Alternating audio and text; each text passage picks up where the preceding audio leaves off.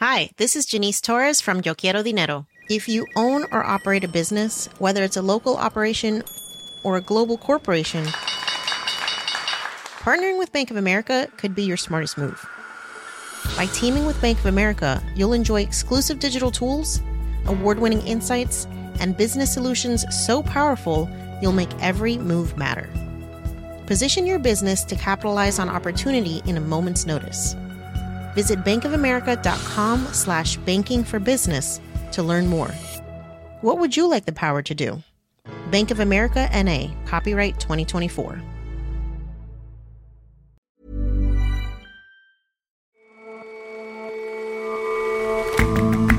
Hello and welcome to The Intelligence on Economist Radio.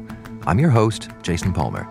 Every weekday, we provide a fresh perspective on the events shaping your world.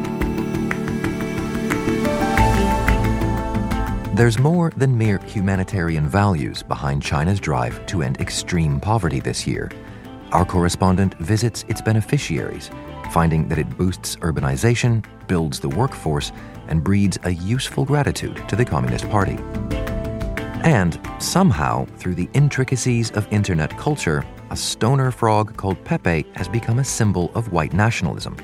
We examine a new film that documents how the cartoon spread and how its creator has tried and failed to reclaim it.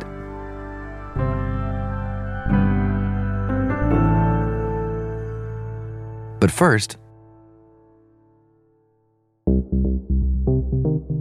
Today, Turkey's central bank, led by its new governor, said it would raise the country's target interest rate by 4.75%, the biggest rate rise in two years. It's a welcome shift in policy. That's because over those past two years, even as inflation soared and the Turkish lira sank, the central bank kept rates low. That led foreigners to dump Turkish stocks, destroyed the savings of millions of Turks, and put the lira on a perilous path to a currency crash. Recently, though, the lira is enjoying a big rebound. The stock market is soaring, and officials have changed their tune about the need to keep inflation in check.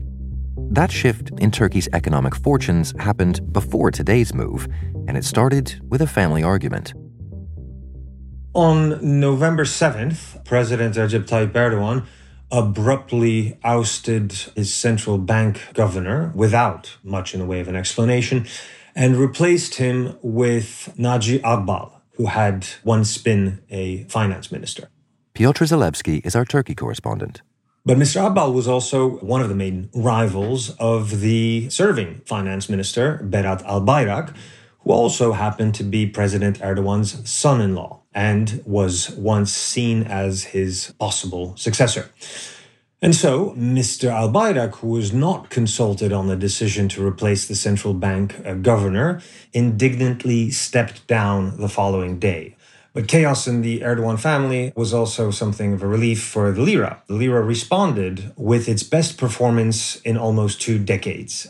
So, wait, why is it that the resignation of the finance minister would cause that kind of rally in the currency? Well, I think Mr. Albayrak represented all that was wrong with the management of the economy.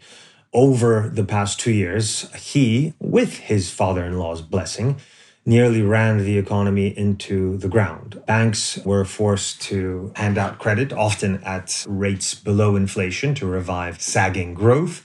The lira sank by over 40% in just two years on Mr. Albayrak's watch, which obviously burned a hole in the savings and earnings of millions of Turks. Inflation remained in double digits for all but two months during Mr. Albayrak's tenure. And the central bank was not allowed to hike rates and so resorted to the next best thing, which was to burn through over $100 billion in precious foreign currency reserves to salvage the currency. And obviously, it failed. The currency this year alone has lost about a third of its value against the dollar. And so it would seem, at least to investors anyway, that the new choices at the top are comparatively good ones. Yes, the new central bank governor, Mr. Agbal, and the new finance minister, Lutfi Elvan, are both Erdogan loyalists, but they are also capable technocrats. But really, it's less who they are that matters than the message they and Mr. Erdogan have been sending. and the general change in tone in Ankara. For the time being, both the central bank governor and the finance minister are making all the right noises about stabilizing the currency, bringing back investors, and bringing inflation down to single digits. And even Mr. Erdogan, and this is the key part because he is really in charge of both monetary and fiscal policy in Turkey, even he, a sworn enemy of high interest rates, now says that Turkey might have to swallow what he calls a bitter pill, meaning a dose of austerity. And so, what is it that drove Mr. Erdogan at last to overhaul his economic team? It was the realization that current policies were unsustainable. In a way, Mr. Erdogan had to surrender to market pressure. If he had not changed course, there could have been a full blown currency crash. The other alternative would have been to seek help from the International Monetary Fund, but that's something that Mr. Erdogan has previously ruled out for political reasons. And there would have been political consequences to pay as well a group of 30, perhaps 40 MPs from Mr. Erdogan's ruling Justice and Development Party had reportedly threatened to defect to the opposition unless Mr. Albayrak was given the boot. And the US elections, to some extent, may have played a part as well. How so? How does that figure into the calculus here? Over the past four years, Mr. Erdogan could always count on Donald Trump to look away in the face of Turkey's internal crackdowns, plus its aggressive foreign policy, for example, in Syria, Libya, the Mediterranean, and the Caucasus. Mr. Trump also shielded Turkey from sanctions over its controversial purchase of the S 400 air defense system from Russia. Under Joe Biden, who has referred to Mr. Erdogan as an autocrat who needs to pay a price, things are very likely to change. The US will draw and enforce its red lines much more thoroughly, and Mr. Erdogan will have much less room to cut deals with the White House. Sanctions over the S 400 will be much harder to sidestep, especially after Turkey tested the system in October. So there's a feeling in Ankara that Turkey might have to get its house in order, both politically and economically, to prepare for or to avoid sanctions or at least to minimize tensions with the US. And there's some reason to believe that the overhaul of the economic team was intended as a first step and what further steps do you foresee? Do you think Mr. Erdogan will get his house in order, as you say, both politically and economically? The fact that Mr. Erdogan is talking about monetary orthodoxy and some kind of a return to rule of law is obviously a welcome sign. But for all the talk about reform of the justice system, about democratic reforms, he is not about to loosen his grip on the institutions. He's not about to give up on growth or to stop tormenting opponents. I think even if he were sincere about some democratic changes, his alliance with Turkey's ultranationalists, both in and outside parliament, could prevent him from taking any concrete steps toward democratic reforms, such as peace talks with Kurdish separatists and improving relations with Western partners. And when it comes to the economy, whether the central bank makes the correct call still depends less on who is in charge of the bank than on whether Mr. Erdogan gets up on the right side of the bed. It was Mr. Erdogan who forced the bank to keep rates low, and it's also Mr. Erdogan who will have given the bank the green light to increase them. So the changes at the top matter to some extent, but what matters most is what Mr. Erdogan thinks. Piotr, thank you very much for your time. Thank you. If, like me, you just can't get enough of central banking, check out Money Talks, our sister show on business and economics. This week, it takes a look at President Donald Trump's parting, controversial nomination of Judy Shelton to the Federal Reserve and what it could mean for the American economy. Look for Money Talks wherever fine podcasts are sold and traded. Selling a little or a lot? Shopify helps you do your thing however you cha-ching. Shopify is the global commerce platform that helps you sell at every stage of your business. From the launch your online shop stage to the first real life store stage, all the way to the did we just hit a million orders stage. Shopify is there to help you grow. Shopify helps you turn browsers into buyers with the internet's best converting checkout. 36% better on average compared to other leading commerce platforms because businesses that grow grow with Shopify. Get a $1 per month trial period at shopify.com/work. shopify.com/work.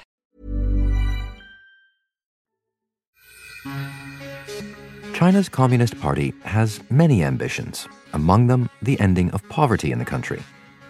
The drive to keep that pledge is not just about transforming lives, it also presents an opportunity to transform thoughts. This is one of the biggest political promises that the Communist Party have made in recent years, which is that extreme poverty will be completely eliminated by the end of this year. David Rennie is our Beijing bureau chief.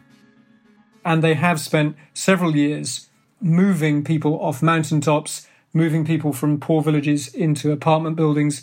And there are about 5 million Chinese left to cross the line, which is set at about $600 a year.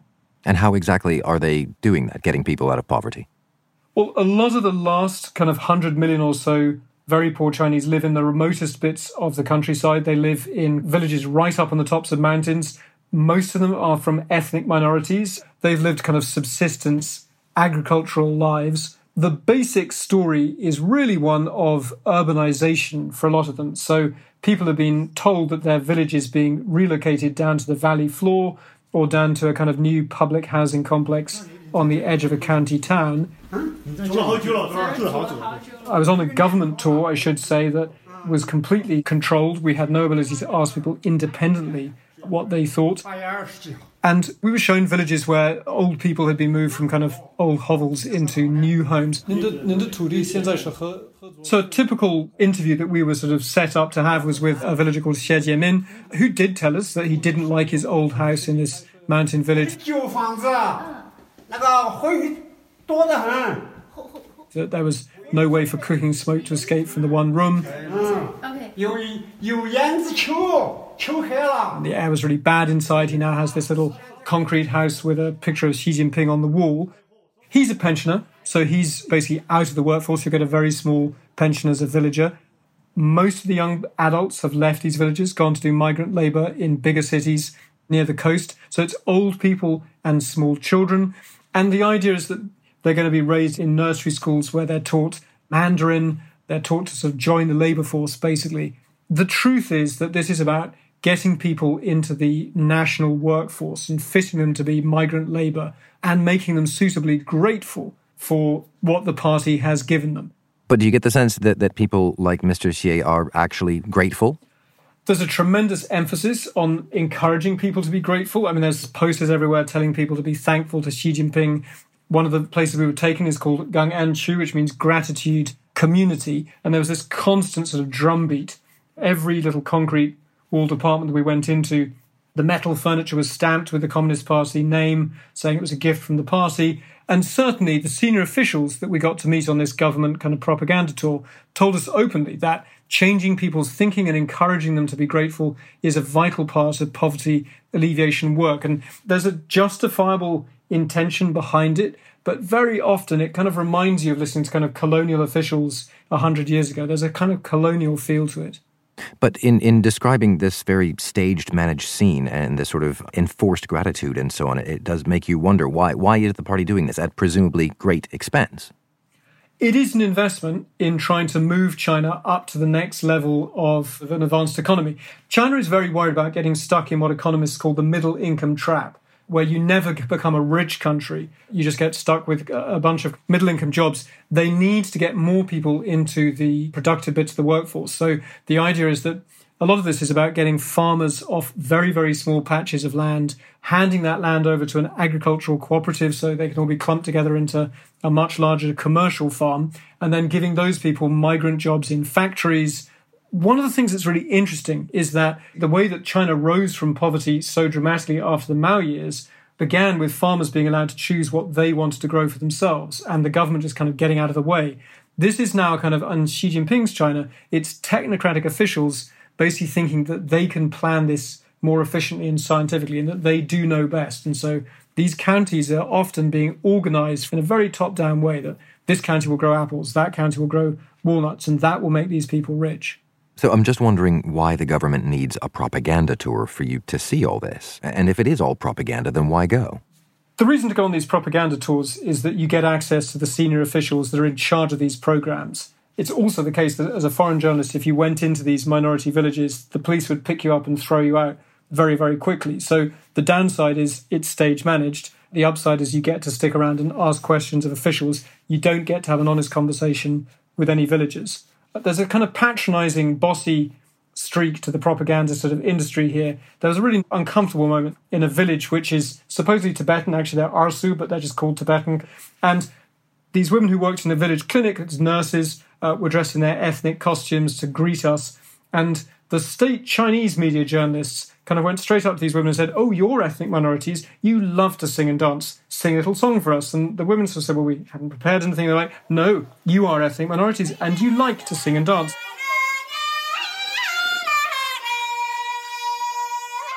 And so they did start singing this rather beautiful song, but it was very much kind of forced on them.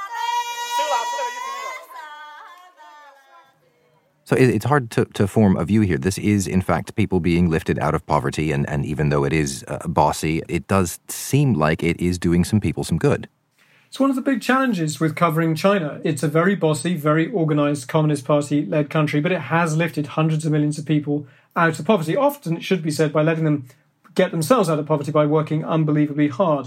But you shouldn't romanticize what came before. They are ending genuine misery. And some of the mountaintop villages that these people were forced out of were very bleak places, very harsh places to live, where particularly women and children lived incredibly bleak lives and were kind of illiterate and had no rights at all. So, poverty alleviation is a gigantic project. It is a very impressive thing. But like everything the Communist Party does, their measure of success is also whether it increases their power and their control over an orderly, grateful society. David, thank you very much for joining us. Thank you.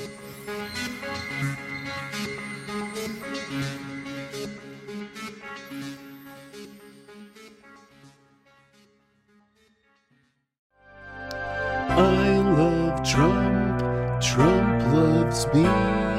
Build a wall Space Force can see with a big tax cut and soaring economy. Trigger leftist still can't me. Pepe the Frog is a cartoon character who's gone from a carefree slacker to a symbol of the alt right over the last 15 years. Sanjana Varghese writes about culture for The Economist. She's been looking at how Pepe the Frog memes, such as what you just heard, have been used to spread extremism online. A new documentary that came out a couple of weeks ago called Feels Good Man explores how he's become a symbol of white nationalism. In particular, it follows the cartoonist who created him's attempts to reclaim him, take him back from these kind of malevolent forces.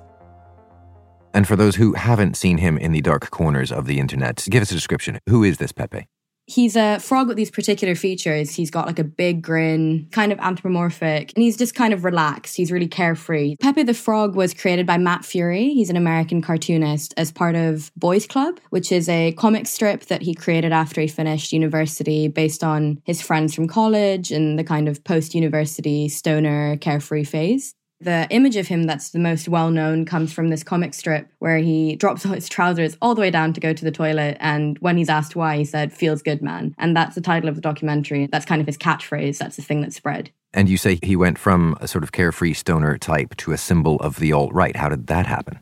Matt Furie, the creator, uploaded images of the comic onto MySpace, very early social media network, really exciting at the time. And that image just somehow really curiously spread. So it kind of went onto bodybuilding forums, and that phrase, feels good man, started to pop up in these unexpected ways. This white nationalist corner of the internet is particularly seized on Pepe. The image brought onto 4chan, which is an image board. And a lot of people who were on 4chan, particularly a lot of young men and people who spent a lot of time on the internet, didn't really like that he was starting to become popular outside of their corner of the internet, their subculture. And so they started to create these offensive parodies of him, kind of to tar his image, not to reclaim him, but really to like assert their hold over him. Not just through putting funny captions in with him or putting offensive comments around pictures that they post of him, but also actively using Pepe and photoshopping him or modifying him to make him actively offensive. So, for example, putting Pepe in a KKK hood, putting him with a Hitler mustache, these things that are supposedly ironic and are supposed to be a joke, but really serve as a kind of message to other people with the same views or with similar views that Pepe is for you.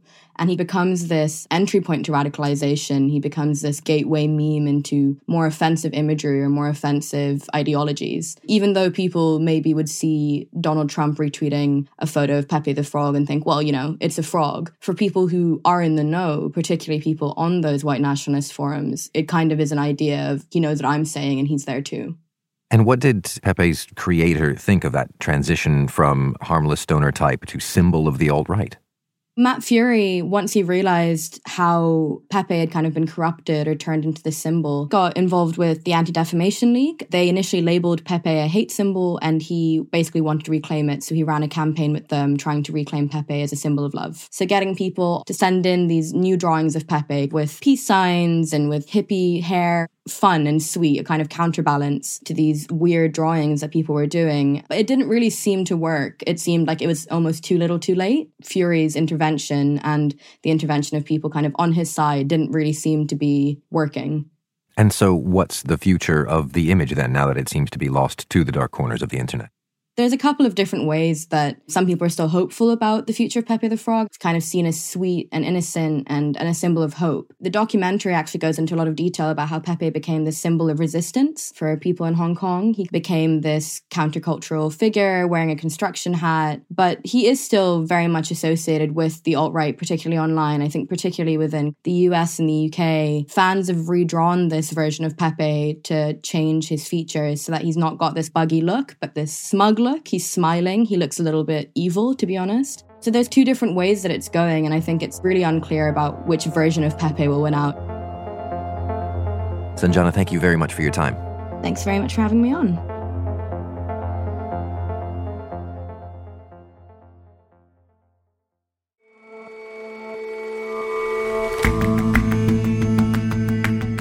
That's all for this episode of The Intelligence. If you like us, give us a rating on Apple Podcasts. And you can subscribe to The Economist at economist.com slash intelligence offer. The link is in the show notes. See you back here tomorrow.